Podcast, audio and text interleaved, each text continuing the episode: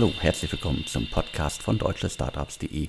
Mein Name ist Alexander Hüsing, ich bin Gründer und Chefredakteur von deutschestartups.de.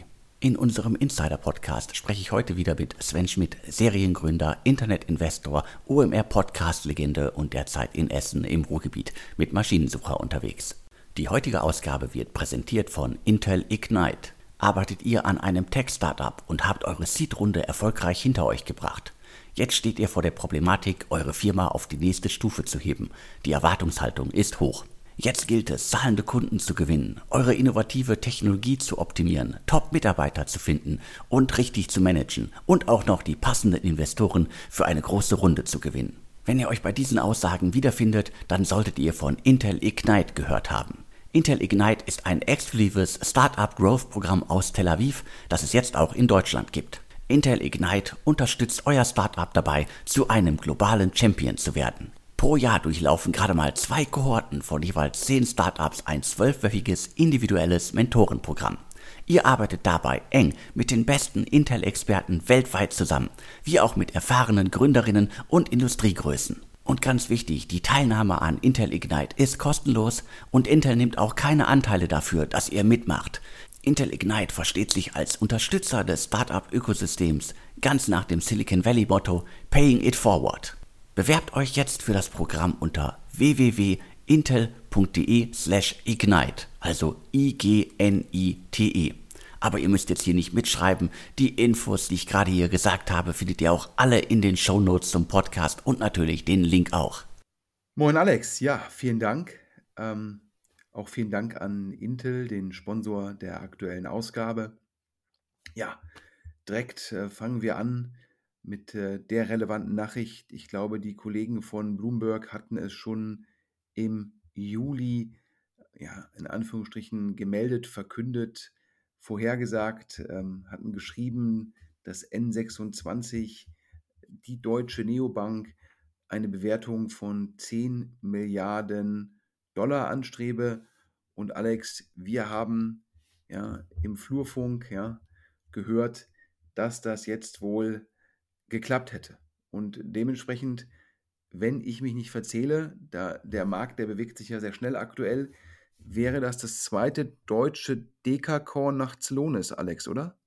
Richtig, also wir haben bisher eins, Celonis, und damit haben wir die beiden Trend- und Hype-Themen der letzten Monate, also Software und äh, Fintech äh, als Dekakorn äh, auf der deutschen Einhorn, äh, ja, verewigt. Wir hatten ja auch schon mal über Revolut gesprochen. Ich sage jetzt mal, das, ähm, das britische Äquivalent von N26 oder anders Ausdruck, der große Konkurrent von N26. Da hatte ich ja damals, ähm, da wussten wir von der Runde, aber ich habe eine falsche Bewertung verkündet. Die war dann ja viel höher als von uns angedacht. Und was war der Grund damals? Äh, Revolut hat dieses Jahr ein sehr, sehr starkes Umsatzwachstum getrieben vom Krypto-Trading und auch vom Handeln mit Aktien auf der Plattform. Das heißt, ein, ein Revolut ist nicht mehr nur in Anführungsstrichen eine Konto-App, sondern ist halt äh, auch äh, ein Robin Hood, wenn man so möchte, oder ein Trade Republic. Und da scheint ganz klar der, der Upside in der Monetarisierung zu sein für diese ursprünglichen mal Kreditkarten- und Kontoanbieter. Und auch N26 ja, wird diesen Weg jetzt beschreiten und auch Crypto-Trading anbieten, äh, letztendlich Aktienhandel anbieten und damit natürlich auch noch stärker in Konkurrenz stehen zu Trade Republic, zu Scalable. Das heißt, Alex, nach meinem Verständnis verschmelzen diese Modelle alle und dann haben wir halt in Deutschland wahrscheinlich die großen Anbieter, die eben genannten Scalable, Trade Republic und N26, aber natürlich auch mit Revolut und anderen sozusagen in Anführungsstrichen nicht deutschen Startups, ja, bleibt der Markt halt sehr kompetitiv. Definitiv, aber am Ende des Tages sind es dann ja Unternehmen, die ähnliche Konzepte anbieten, nur deren Einstiegstor, deren Einstiegshürde war jeweils anders. Also ob ich jetzt quasi äh, mit dem Bankkonto die äh, Leute ködere, mit der Kreditkarte die Leute ködere und dann hinterher alles draufpacke. Also das haben ja sich viele immer gefragt, wie will, wollen so Unternehmen wie N26 Geld verdienen? Naja, und letztendlich zeigt sich dann, die müssen halt den Weg gehen wie alle anderen im Segment und äh, Dienste anbieten, die im Grunde alle anbieten. Ja, aber äh, zum Schluss geht es halt darum, das hast du, glaube ich, gerade sehr gut herausgearbeitet, wie, mit welchem Pitch akquiriere ich die Kunden kosteneffizient? Und bei N26 ja, war das immer sehr, sehr gutes Branding, gekoppelt mit damals einem unglaublichen innovativen Anmeldeprozess. Ja, also im Endeffekt da das so effizient hinzubekommen, gerade im Vergleich zu einer Erfahrung mit einer, sage ich mal, einer klassischen Bank, das haben die Kollegen einfach top, top, top hinbekommen. Und dann war immer die Frage, ja, reicht es halt, sage ich mal, einen, einen Freemium-Modell aufs Konto zu machen oder mit der Kreditkarte? Und da ist die Antwort, das ist wahrscheinlich auch schon ein spannendes Modell, aber um jetzt in die Bewertungssphären von Robinhood und von Revolut zu kommen, was ihnen ja jetzt mit der Runde gelingt, ähm, da müssen sie halt jetzt auch Krypto-Trading und Aktienhandel anbieten. Und ja, damit wird der Markt sicherlich nochmal äh, kompetitiver. Und zum Schluss stellt sich ja die Frage, wer kann halt wie kosteneffizient Nutzer akquirieren? Und im Fall von N26 heißt es jetzt, wie gut können die ihre bestehenden Kunden ja letztendlich zum Crypto-Trading und Aktienhandel überführen? Ja, und ähm, das bleibt auf jeden Fall spannend und ja, und wir bleiben dran. Wir haben leider noch nicht gehört, wie groß die Runde ist und äh, wer sie anführt. Also wenn da ein Hörer mehr weiß, gerne in den anonymen Briefkasten. Den gibt es auf der Seite von Deutsche Startups oder eine Mail an podcast at deutsche Startups. Aber Alex, es geht weiter. Über Schoko haben wir auch schon öfter geredet. Genau, ich glaube, Schoko bearbeiten wir und begleiten wir ja schon seit dem Start und ich glaube auch gefühlt schon vor dem Start waren wir an dem Thema mehrmals dran. Also grob runtergebrochen, äh, absolutes äh, Hype-Thema. Äh, anfangs sozusagen gestartet äh, als äh, ja, App, mit der quasi ich als Restaurantbetreiber bei meinen Großhändlern einkaufen kann. Mittlerweile ist es, glaube ich, ein bisschen noch äh, erweitert worden, das Konzept. Also nicht nur quasi auf der Restaurantebene, sondern auf der Großhändlerebene. Das heißt, am Ende des Tages ist es quasi die Digitalisierung des Telefonanrufes, des Faxes oder des sonst wie, wie man halt früher in der Gastronomie bestellt hat. Das Ganze runtergebrochen aufs Handy und auch irgendwie mit ganz, ganz viel äh, Geld äh, im Hintergrund schon ausgestattet worden und die waren schon extrem gut unterwegs jetzt zuletzt. Ja, war natürlich, Corona war natürlich erstmal für die Kollegen, äh, wie für alle in dem Segment, harter Gegenwind. Du hast es ja erwähnt, ich glaube, es gibt noch Reiki, ähm, wo Benchmark investiert ist und auch Sherry ähm, in, in London, also im britischen Markt. Und das war ja das Stichwort äh, vertikale transaktionale Messenger, also sprich äh, so eine Art ja, WhatsApp-artige Oberfläche für Gastronomen, die dort bestellen können, sich auch potenziell den Besuch bei der Metro sparen. Das ist zumindest wahrscheinlich der Pitch ähm, der Anbieter. Und äh, nach meinem Verständnis hat Schoko bisher nicht monetarisiert. Das heißt, die Großhändler müssen bisher keine Marge an Schoko abgeben. Das heißt, der Fokus von Schoko ist es, möglichst viele Gastronomen zu gewinnen, möglichst viele Großhändler und möglichst viele GMV über die Plattform zu haben und dann erst im nächsten Schritt zu monetarisieren. Ähm, ja, ich glaube, es ist ein relativ klassisches Vorgehen. Erst versuche ich äh, Angebot und Nachfrage auf einer Plattform zu haben und zum Schluss will ich in dem Fall sicherlich vom Anbieter, also vom Großhändler, dann ähm, das Geld haben. Wir hatten schon mehrfach darüber berichtet, es ging halt in Berlin so ein bisschen das Gerücht um 100 Millionen Runde, 400 Millionen Pre, 500 Millionen Post. Ähm, und da habe ich mir immer schon gedacht, wow, wow, wow, ja, wie gesagt, Pre-Revenue und sicherlich auch von Corona negativ betroffen, wie natürlich auch die Gastronomen. Klar, das Geschäft zieht jetzt an, aber äh, ja, äh, Schoko, da haben wir jetzt mehr Zahlen zur Bewertung denn äh, uns ist da sozusagen Zahlen zugespielt worden von Left Lane, Left Lane, ähm, amerikanischer VC, Harley Miller, ehemals Inside. Das war der unglaublich umtriebige ähm, Mitarbeiter von Inside, der halt auch in Deutschland sehr aktiv war und der hat dann ja sein eigenes, seine eigene Firma gegründet, Left Lane, und hat mit der in Schoko investiert im Juli und hat investiert nach unserem Verständnis 11,4 Millionen US-Dollar für 3,9 Prozent, die er jetzt hält. Und das impliziert eine sogenannte Post-Money-Bewertung von 290 Millionen Dollar. Ja, die Runde hat stattgefunden bei Schoko. Nein, es waren keine 100 Millionen. Und nein, die Bewertung ist nicht 500 Millionen Post, sondern es sind nur 290 Millionen Post. Ja, das nur aber in Anführungsstrichen äh, eine sehr gute Fundraising-Performance ähm, dafür, äh, dass man von Corona getroffen war und ähm, dass man auch noch Pre-Revenue ist. Ähm, jetzt natürlich wahrscheinlich die Zahlen von Choco sehr, sehr gut, weil die, die Gastronomie in Deutschland hat ja im Juli, August, auch im September sehr stark geboomt. Davon wird Choco profitiert haben und daher wahrscheinlich auch ein gutes Investment von Left Lane, die zum richtigen Zeitpunkt in das Modell investiert haben. Vielleicht haben sie auch schon in New York, in den USA gesehen, dass der Umsatz für die Gastronomen zurückkommt und haben dann die Lesson learned angewandt äh, auf den europäischen Markt und haben damit mit Schoko das passende Investment gefunden. Ja, aber heute, ich glaube, wir haben neun Themen, Alex. Das heißt, wir gehen schon mal zum nächsten, Themen, zum nächsten Thema. Und das hatten wir schon mal im Podcast. Why 42? Das Ganze hatten wir im März, also auch noch nicht so lange her. Das äh, Unternehmen äh, war uns damals auch quasi ein bisschen auf die Füße gefallen. Äh, der Name ist auf jeden Fall damals auf jeden Fall neu gewesen. Äh, Datos in Intelligence hieß das Unternehmen vorher. Und wir hatten damals äh, berichten können, dass äh, La Familia und etliche andere Szene Prominenz, äh, glaube ich, waren es knapp drei Millionen US-Dollar in äh, Y42 investiert hat. Und dementsprechend, also noch gar nicht so lange her, die letzte Runde. Was muss man noch wissen? Was machen die? Ich glaube, man kann die so ein bisschen als ja, No-Code-Intelligence-Plattform äh, beschreiben. Also es geht auf jeden Fall runtergebrochen um die Visualisierung von Daten, die in einem Unternehmen vorhanden sind. Und dass das Thema jetzt äh, noch, noch größer wird, verwundert nicht. Mich verwundert natürlich wie immer, trotz all der vielen Meldungen in den vergangenen Monaten, dass es alles so schnell geht. Ja, nach unserem Verständnis investieren da jetzt Insight, die hatte ich ja eben erwähnt, da war der Harley Miller vorher. Insight, einer der führenden globalen Growth-Investoren, ähm, investieren zusammen mit Atomico. Atomico, der Fonds ähm, vom Skype-Gründer, ähm, also auch äh, relevante Größe und bestens vernetzt. Die würden da zusammen, so unsere Quellen, 25 bis 30 Millionen US-Dollar investieren und jetzt auf einer Pre-Money-Bewertung von 150 Millionen Dollar.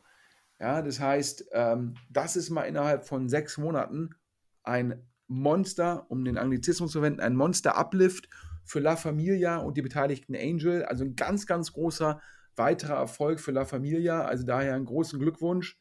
Ähm, ja, und wir haben mit Investoren ähm, gesprochen, die nicht zum Zuge gekommen sind, die haben uns gesagt, spannendes Thema, sehr gutes Team. Ich glaube auch wieder CDTM.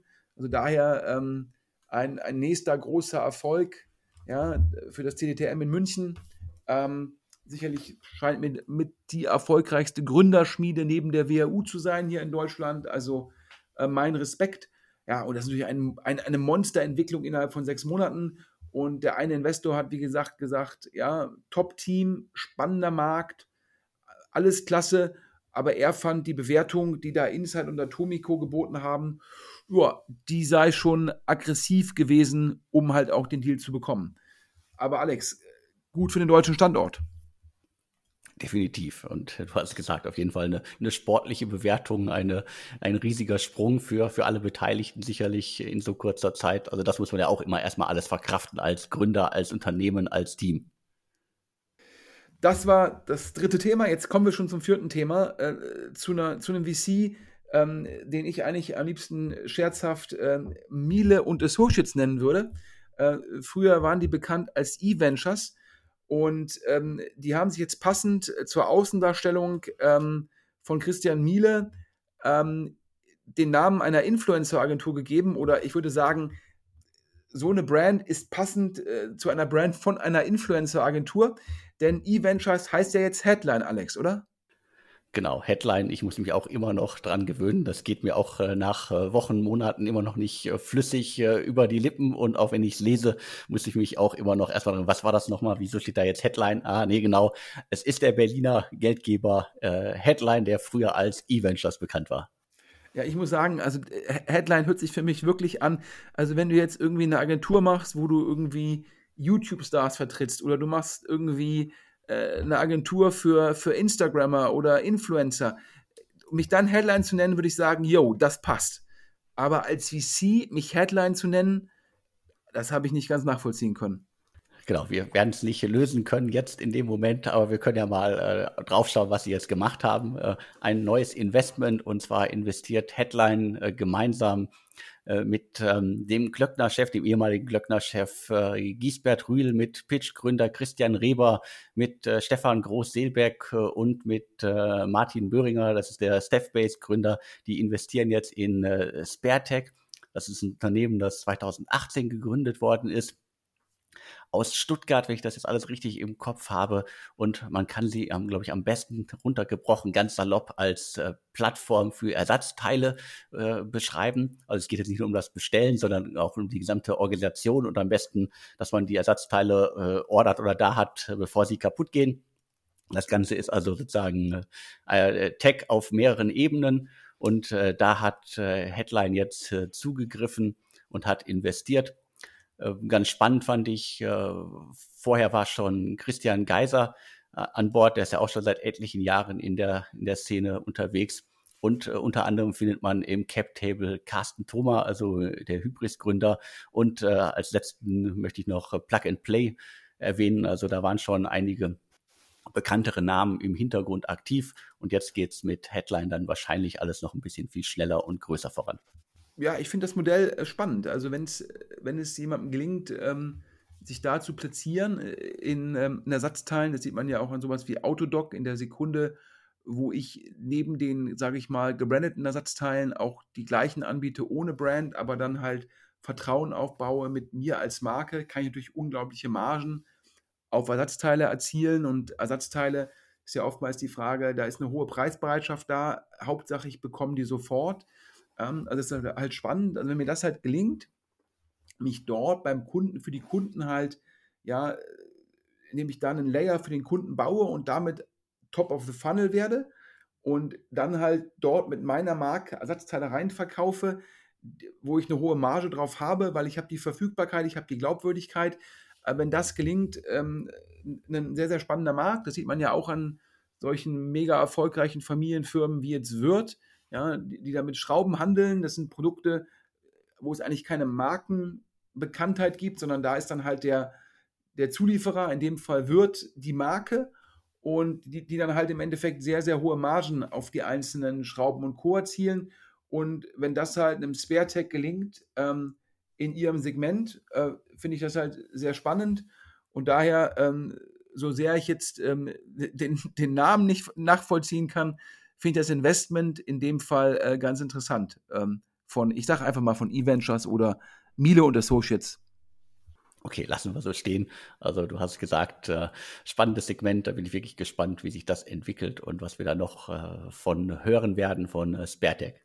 Ja, aber ab zum nächsten Thema äh, reden wir auch über einen VC, der sich, der sich ein neues Branding gegeben hat, aber den Namen nicht geändert hat. Wir reden ja von Capnemic, Capnemic für Capital und Dynamic. Das ist daraus der Capnemic entstanden. Und äh, die Kollegen hatten, glaube ich, vor gestartet vor 10, 11 Jahren. Und die haben jetzt ihre, ich glaube, der, der Fachbegriff, man würde sagen, CI, Corporate Identity, äh, ein bisschen refreshed, um den nächsten Anglizismus hier in die Runde zu werfen. Und ähm, ja, ähm, die haben eine Firma im Portfolio, Alex, mit dem Namen Everstocks.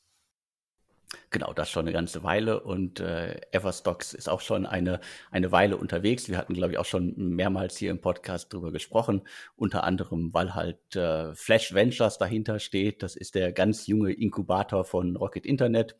Äh, Capnemic hat dann äh, später investiert und ich glaube, die, die Runde, die verkündet worden war vor einiger Zeit, ich glaube Oktober 2020 war es, es waren so drei Millionen, die in das Münchner Unternehmen geflossen sind.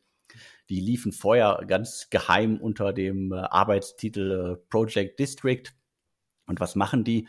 Das ist eine Art ja, Logistikdienstleister. Die sorgen dafür, dass im Hintergrund halt irgendwie das, die, die Lagerlogistik und das Fulfillment für E-Commerce-Firmen funktioniert. Da gibt's ja auch etliche Unternehmen in dem Segment. Äh, die einen sind breiter, die anderen äh, spitzer aufgestellt und äh, Everstock äh, versucht da sozusagen äh, sich auch in dieser Nische, Nische breit zu machen. Und die Kollegen wollen jetzt 20 Millionen Euro aufnehmen und sprechen aktuell mit Investoren. Ähm, und da hören wir ähm, sicherlich ein gutes Team. Ähm, verwundert jetzt ja auch nicht, Flashfans ist drin, Capnemic drin. Aber äh, das ist schon eine, die wollen eine hohe Bewertung haben, denn ja, die machen schon Umsatz, aber nein, die machen eigentlich auch noch keine richtige Marge. Sprich, äh, letztendlich verkaufen die halt ähm, ihr Produkt und haben dann wiederum ja, Logistikpartner und die fressen eigentlich den Umsatz direkt wieder auf.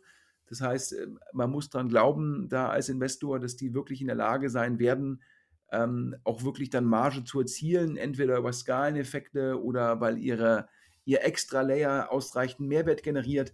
Das scheint noch nicht der Fall zu sein und ähm, natürlich auch viel Konkurrenz im Markt, du hast es erwähnt, ähm, ob nun horizontal aufgestellt oder segmentspezifisch. Aber daher, ähm, wir sind ja hier auch de facto Dienstleister für die deutsche VC-Industrie. Wer sich für das Segment interessiert, äh, Everstocks will 20 Millionen aufnehmen, dann möge man einfach am besten bei Capnemic anrufen. Die machen da gerne die Intro. Wir haben immer noch so viele Themen, deshalb machen wir weiter. Alex, ich glaube, Sequoia ist ein Riesenname, war ein Riesenname und bleibt auch erstmal ein riesengroßer Name im Venture Capital. Definitiv. Also wir reden ja hier oft über VCs, aber äh, Sequoia ist immer noch quasi so mit der größte Stempel, den man als äh, Startup bekommen kann. Ich würde ja immer sagen, äh, Benchmark äh, ist wahrscheinlich noch ein Stückchen stärker, weil es noch ein bisschen kleiner ist und Sequoia ist in der Zwischenzeit ja schon sehr breit aufgestellt. Aber dennoch ähm, hat es ja auch gesehen, ähm, ja, das erste Investment von Luciana, meiner ehemaligen Kollegen von Excel, die ja jetzt Europachefin von Sequoia ist, ähm, in Deutschland, äh, ja, wie groß dann der Valuation Uplift, also sprich, die Bewertung hat sich da ja sehr, sehr gut entwickelt ähm, bei, bei, den Kollegen da im ähm, E-Commerce ERP-Segment und sicherlich auch dank dem Branding von Sequoia. Die heutige Ausgabe wird präsentiert von Intel Ignite. Arbeitet ihr an einem Tech-Startup und habt eure Seed-Runde erfolgreich hinter euch gebracht? Jetzt steht ihr vor der Problematik, eure Firma auf die nächste Stufe zu heben. Die Erwartungshaltung ist hoch. Jetzt gilt es, zahlende Kunden zu gewinnen, eure innovative Technologie zu optimieren, Top-Mitarbeiter zu finden und richtig zu managen und auch noch die passenden Investoren für eine große Runde zu gewinnen. Wenn ihr euch bei diesen Aussagen wiederfindet, dann solltet ihr von Intel Ignite gehört haben. Intel Ignite ist ein exklusives Startup Growth Programm aus Tel Aviv, das es jetzt auch in Deutschland gibt. Intel Ignite unterstützt euer Startup dabei, zu einem globalen Champion zu werden. Pro Jahr durchlaufen gerade mal zwei Kohorten von jeweils zehn Startups ein zwölfwöchiges individuelles Mentorenprogramm. Ihr arbeitet dabei eng mit den besten Intel-Experten weltweit zusammen, wie auch mit erfahrenen Gründerinnen und Industriegrößen. Und ganz wichtig, die Teilnahme an Intel Ignite ist kostenlos und Intel nimmt auch keine Anteile dafür, dass ihr mitmacht. Intel Ignite versteht sich als Unterstützer des Startup-Ökosystems, ganz nach dem Silicon Valley-Motto Paying It Forward.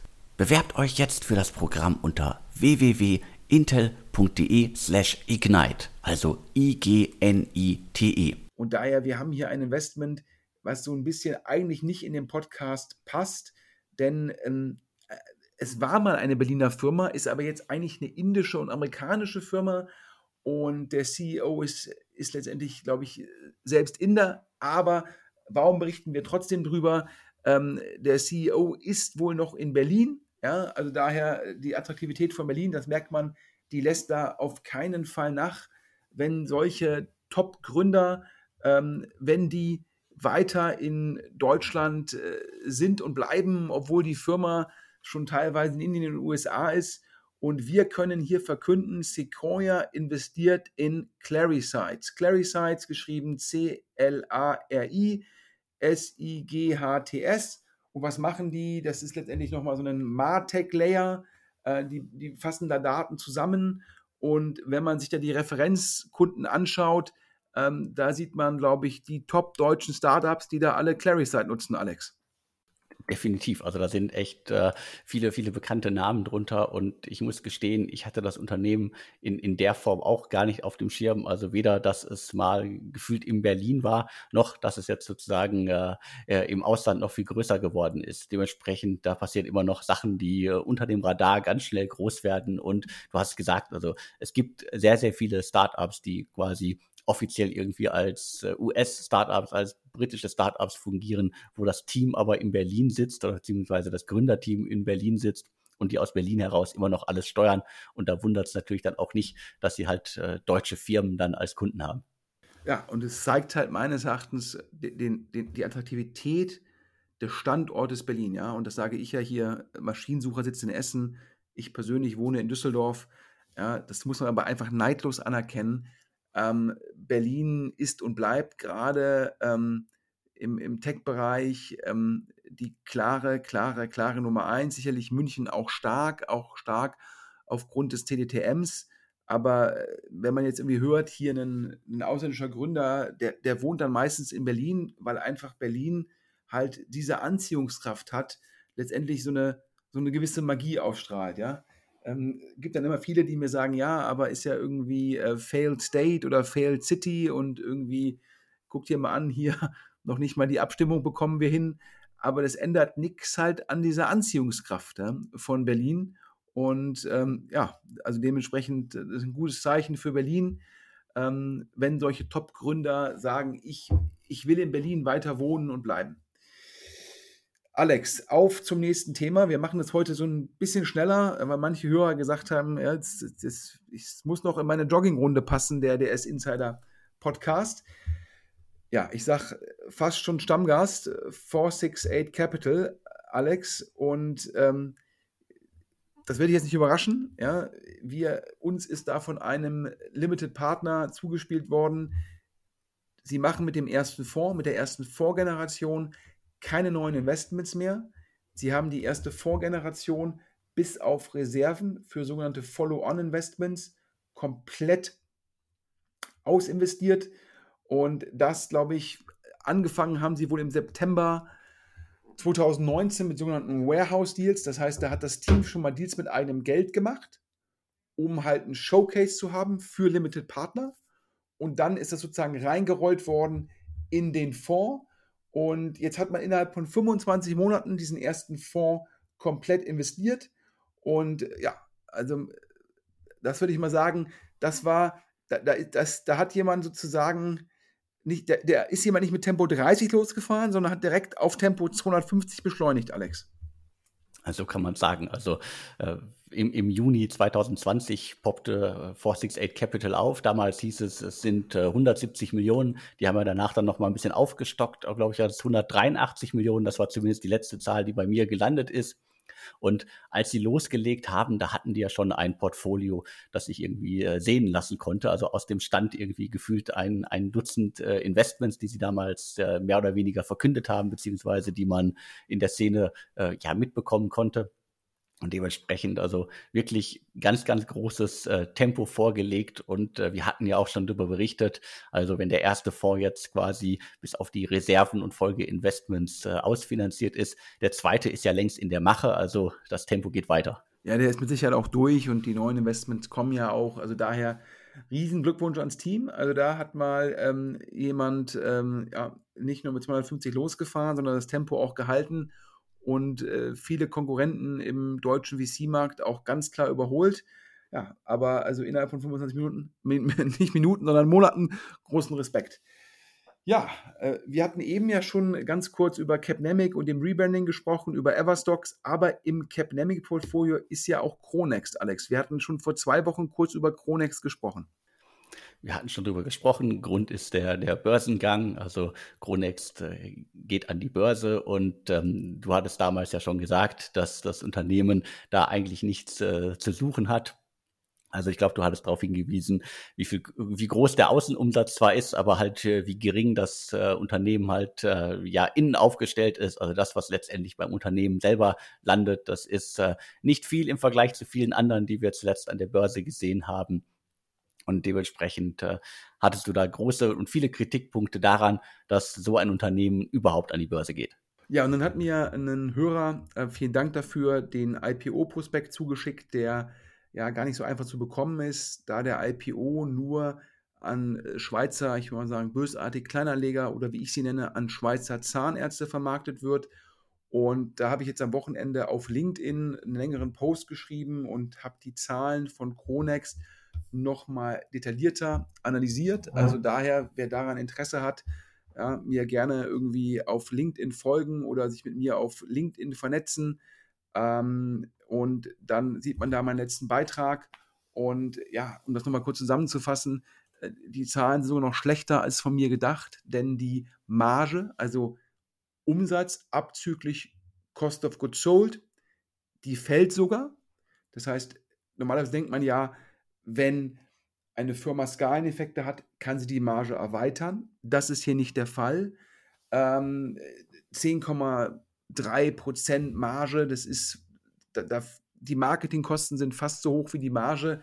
Und dann hat man ja auch noch im Fall von Luxusuhren oder hochwertigen Uhren Fulfillmentkosten und äh, ja, letztes Jahr sogar unter 20% Wachstum im, im größten E-Commerce-Rückenwind aller Zeiten, hochdefizitär die Verluste komparativ zum kleinen Innenumsatz, die steigen. Also es gibt de facto keine einzige Kennziffer, äh, die diese Firma auch nur attraktiv erscheinen lässt.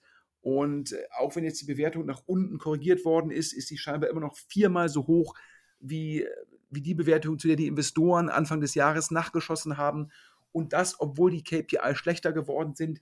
Aber ich würde fast sagen, unabhängig von der Bewertung hat diese Firma nichts an der Börse zu suchen, denn die ist klein, die wächst langsam, die ist hochdefizitär, ja, ähm, die hat kein Alleinstellungsmerkmal. Ähm, offensichtlich kann sie die Marge nicht erweitern. Also mir ist kein einziges Argument für diese Firma eingefallen.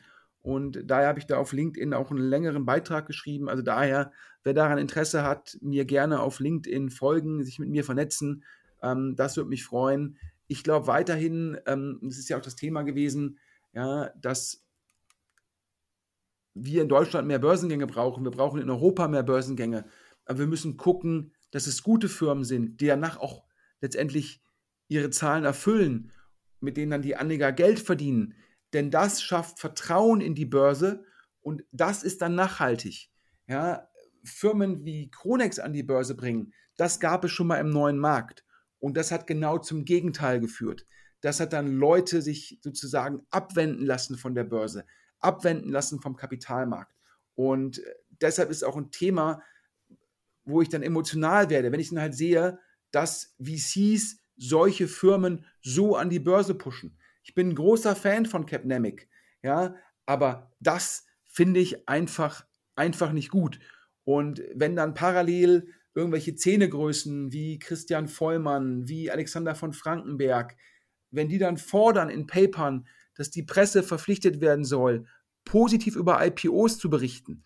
Ja, da kam ja letzte Woche auch nochmal ein Bericht raus, dass der Alexander von Frankenberg ja da viel stärker in, dem, in diesem Dokument, ja, äh, ja, für das Dokument verantwortlich war, als er es zugegeben hat. Ja, ist ja versucht worden, alles sozusagen nur auf den Herrn Gerlinger sozusagen äh, zu projizieren. Ähm, und da muss ich ganz klar sagen, wir brauchen gute IPOs, aber wir brauchen auch eine Presse, die hinterfragt, ob die Firma wirklich börsengeeignet ist, weil sonst ist das alles nicht nachhaltig. Und daher meine Kritik am Kronext Börsengang. Alex, du merkst, mein Blutdruck steigt wieder ein bisschen. Ja, hält sich aber noch in Grenzen. Also ich, ich kann das nachvollziehen und äh, nochmal die Spur zurück quasi zum Anfang. Also wenn wir sowas wie N26 haben, das war ja vermutlich jetzt äh, die, die letzte Finanzierungsrunde vor dem IPO, der irgendwann kommt dann hat sowas ein Unternehmen wie N26 hat zwar in der Situation jetzt auch irgendwie ähm, nicht die überragenden Zahlen, äh, kann nicht die überragenden Zahlen präsentieren wie ein gestandenes Unternehmen. Es ist halt immer noch ein Wachstumsunternehmen. Aber du hast ja auch schon bei N26 die Zukunftsszenarien skizzieren können. Und das dachte ich immer, wäre bei einem IPO auch wichtig, äh, dass man irgendwie aufzeigen kann, irgendwie, wo soll die Reise hingehen. Und das muss ich gestehen, sehe ich bei Kronext auch nicht. Ja, und man muss ja auch sagen, eine Firma muss ja irgendwas Einzigartiges haben, um danach dann eine Überrendite produzieren zu können oder um die Bewertung zu rechtfertigen. Und ein N26, Marke, Kundenzugang, Kunden, dieser, dieser Prozess, den Kunden sozusagen onzuboarden und dann die Geschichte, ich wickel nicht nur das Konto, die IC-Karte, Kreditkarte für den Kunden ab, sondern ich biete denen auch Trading von Krypto an, also ich sag mal jetzt Coinbase, ich biete denen Trading von Aktien ab, ich sage jetzt mal Robin Hood. Und zum Schluss ist es dann, ein bisschen überspitzt gesagt, ja, Top of the Funnel äh, Banking für Millennials. Ja, und dann mit manchen Produkten, dann kann man halt das Konto oder die EC-Karte letztendlich fast kostenlos rausgeben und verdient dann Geld, indem dann mit dem Geld auf der Plattform gehandelt wird. Und das kann ich nachvollziehen. Ja, ist immer noch die Frage, ist N26 jetzt 5, 10 oder 15 Milliarden wert? Das ist dann nochmal eine andere Diskussion. Aber es ist eine einzigartige Firma. Und das sehe ich halt bei Chronext überhaupt nicht. Ja, und deshalb da meine Perspektive und ich glaube halt, dass halt so ein IPO, der dann nur so letztendlich nach Hörensagen an Kleinanleger vermarktet werden soll, wo dann irgendwelche Außenumsätze kommuniziert werden, wo dann der Normale gar nicht versteht, äh, was dann der Unterschied zwischen dem kommunizierten Umsatz ist und dem echten Umsatz, also der Marge. Und das habe ich auch versucht in meinem LinkedIn-Post ganz klar herauszuarbeiten auf Basis des IPO-Prospektes. Kommen wir zum nächsten Thema, was wahrscheinlich noch viel, viel unschöner ist und ähm, wo jemand, der sich, glaube ich, in der deutschen Startup-Szene versucht, noch stärker reinzudrehen, ähm, ob es nun irgendwie mit dem einen Fonds ist oder jetzt einem Fonds of Fonds mit Herrn Benkö äh, oder auch Investments. Ähm, ja, über wen reden wir? Über Herrn Angermeier. Äh, der war mir bis vor ein, zwei Jahren gar nicht so präsent, Alex, aber seitdem ist er in der deutschen Tech-Szene schon relativ, sage ich mal, ähm, aufmerksamkeitsstark unterwegs. Auf jeden Fall. Also mir war der Name bis vor ein paar Jahren auch äh, kaum ein, äh, ein, ein Thema. Äh, aber das liegt, glaube ich, daran, er kommt halt aus der Biotech-Branche und äh, da bin ich jetzt auch nicht täglich unterwegs. Aber seit etlichen Jahren äh, drängt er halt massiv auch in die Digitalszene. Und ich kann die ganzen Vehikel, die er hat, gar nicht aufzählen. Also das sind äh, verschiedene eigene Fonds, dann äh, verschiedene Fonds, die er quasi mit Geld im Hintergrund ausgestattet hat. Du hast gerade gesagt, noch einen weiteren äh, Fonds-of-Fonds-Anbieter kommt jetzt noch hinzu. Äh, zuletzt hat er noch in Naga investiert. Äh, also ganz, ganz viele Punkte, an denen er sich in der, in der Startups, in der Digitalszene breit macht und das vor allen Dingen halt mit, mit ganz viel Geld und äh, dementsprechend äh, ist unter anderem halt Fintech ein Thema für ihn, aber auch diverse andere Themen, die irgendwo mit dem klassischen Digitalsegment sind.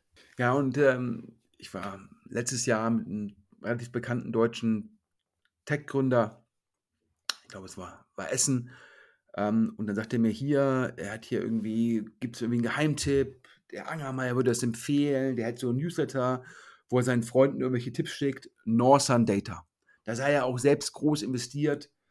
Und ich fragte so, ja, was machen die denn? Ja, die machen irgendwie so Data Center und Krypto und ich so, ja, okay. Und dann, ja, hier, guck mal an, die werden solche Umsätze machen mit solchen Margen.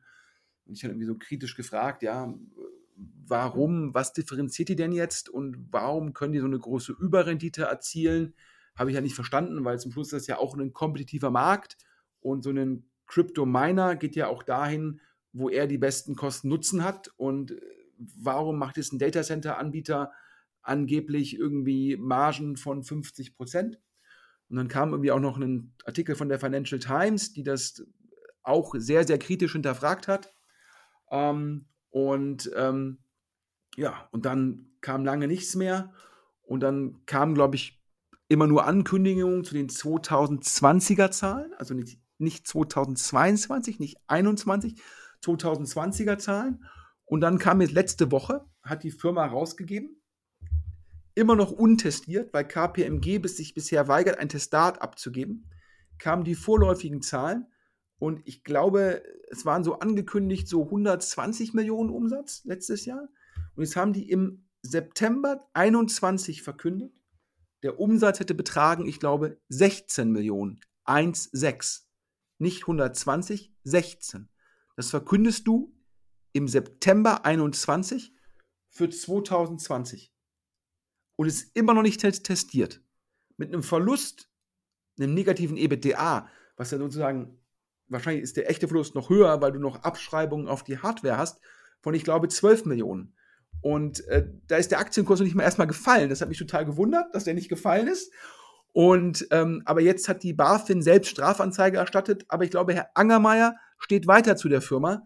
Ähm, und da habe ich mir nur gedacht, wie seriös ich kenne ihn wie gesagt nicht, aber wie seriös kann so jemand sein, wenn er irgendwie in einer persönlichen E-Mail den Leuten das empfiehlt und sagt, das sind die Zahlen und jetzt kommen solche News raus. Also ich würde was sagen, dagegen sieht ja fast Wirecard gut aus. Klingt auf jeden Fall nach hartem Tobak. Also äh, ist auch ein Unternehmen, das ich nicht täglich im Blick habe. Also Rechenzentrumsbetreiber äh, wird ja jetzt äh, das Unternehmen so platt in der, in der Presse genannt. Und wenn die BaFin da jetzt einschreitet, dann muss da ja auf jeden Fall ordentlich was hinter den Kulissen passiert sein. Also kann man irgendwie schwer nachvollziehen. Also erinnert irgendwie ganz, ganz schlimm an den neuen Markt vor ganz, ganz vielen Jahren. Also rosige Erwartungen, rosige Selbstdarstellung und am Ende des Tages kommt raus, dass es irgendwie ja, in Anführungsstrichen heiße Luft ist. Also das schadet halt allen, äh, schadet irgendwie der, der, der Start-up-Szene, der Digitalszene. Und äh, letztendlich äh, schadet der äh, Christian Angermeier sich ja damit auch selbst. Also dementsprechend harte Geschichte. Ja, klar, ist immer die Frage, wie viel er vorher mitgenommen hat, äh, ob es sich dann lohnt, sowas zu tun. Aber natürlich, glaube ich, äh, fällt ihm das jetzt auf die Füße. Und äh, wenn man die Berichte so richtig liest, geht es ja, ja scheinbar um Geschäfte mit sich selbst, wo KPMG sagt, das sei, glaube ich, kein testierbarer Umsatz. Ähm, auf jeden Fall, äh, die BaFin ist jetzt aktiv geworden. Ich glaube, die Kollegen von der Wirtschaftswoche recherchieren und berichten da auch sehr, sehr gut. Und ähm, ich bin mal gespannt, ähm, was da noch alles kommt. Aber es deutet sich auf jeden Fall ähm, der nächste Wirtschaftskrimi nach Wirecard an. Eine Nummer kleiner, aber scheinbar mindestens äh, genauso spannend. Also daher, liebe Hörer, wenn ihr euch ein bisschen langweilt, einfach mal Northern Data äh, bei Google eingeben und die News lesen. Und wer einmal lachen will, ähm, liest sich äh, den, die IR-Präsentation von letzter Woche durch. Denn hinter dem Umsatz steht immer ein grünes Häkchen. Also dem Motto, ich habe irgendwie 90 Prozent weniger Umsatz als prognostiziert und mache dahinter ein grünes Häkchen. Ähm, das ist schon ähm, ich würde sagen, ähm, ja, also äh, Form over Substance zum Quadrat. So, ich fasse jetzt nochmal zusammen. Wir nähern uns auch dem Ende des Inlandsfluges. Ja, wir haben gehört, N26 wird das zweite deutsche Dekakorn nach Zelonis. Glückwunsch. Wir haben gehört, Schoko mit nur, in Anführungsstrichen, weil immer noch grandios, nur einer Post-Money-Bewertung von 290 Millionen Dollar bei der Runde im Juli und unter anderem hat Left Lane Harley Miller investiert. Dann ganz großen Glückwunsch an La Familia und das Team von Y42. Inside und Atomico investieren wohl 25 bis 30 Millionen Dollar auf einer Pre-Money-Bewertung von 150. Also ganz großes Tennis wieder vom CDTM. Dann Headline, ehemals bekannt als ähm, E-Ventures ähm, oder auch von mir spaßeshalber äh, Miele und Associates genannt, nennt sich jetzt Headline, nennt sich in Headline um. Das finde ich komisch, aber das Investment in SpareTech, das finde ich spannend. Dann Capnemic, die haben auch ein Rebranding gemacht, sich aber nicht umbenannt. Ähm, deren Portfoliofirma Everstocks ist dabei, 20 Millionen aufzunehmen. Dann Sequoia, einer vielleicht neben Benchmark der globale VC, investiert in Clarisites, ähm, ehemals eine Berliner Firma, die jetzt, glaube ich, in Indien und den USA sitzt. Der Gründer ist immer noch in Berlin. Äh, Habe ich ja gesagt, das zeigt die Attraktivität der Stadt. Da investiert Sequoia.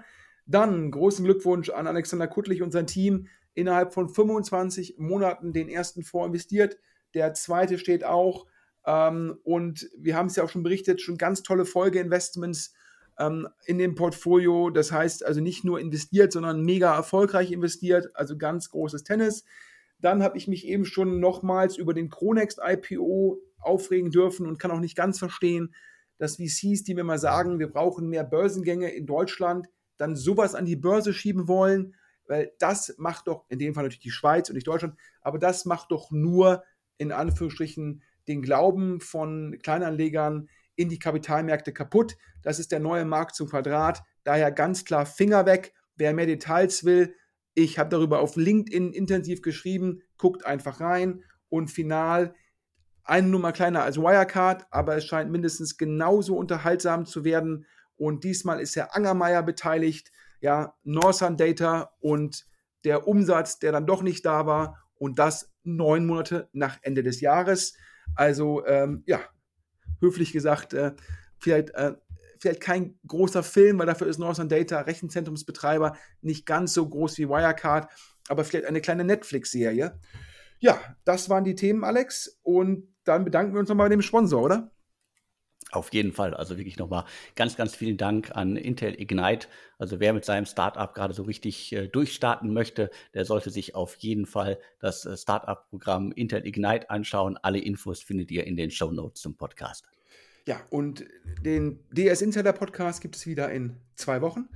In dem Sinne würde ich jetzt sagen, wünschen wir allen einen guten Wochenstart und ich sage jetzt einfach mal Tschüss. Ja, auch von meiner Seite nochmal ganz kurz. Vielen Dank für die Infos, Sven, und vielen Dank an alle, die zugehört haben. Und mir bleibt jetzt auch nur noch zu sagen und Tschüss.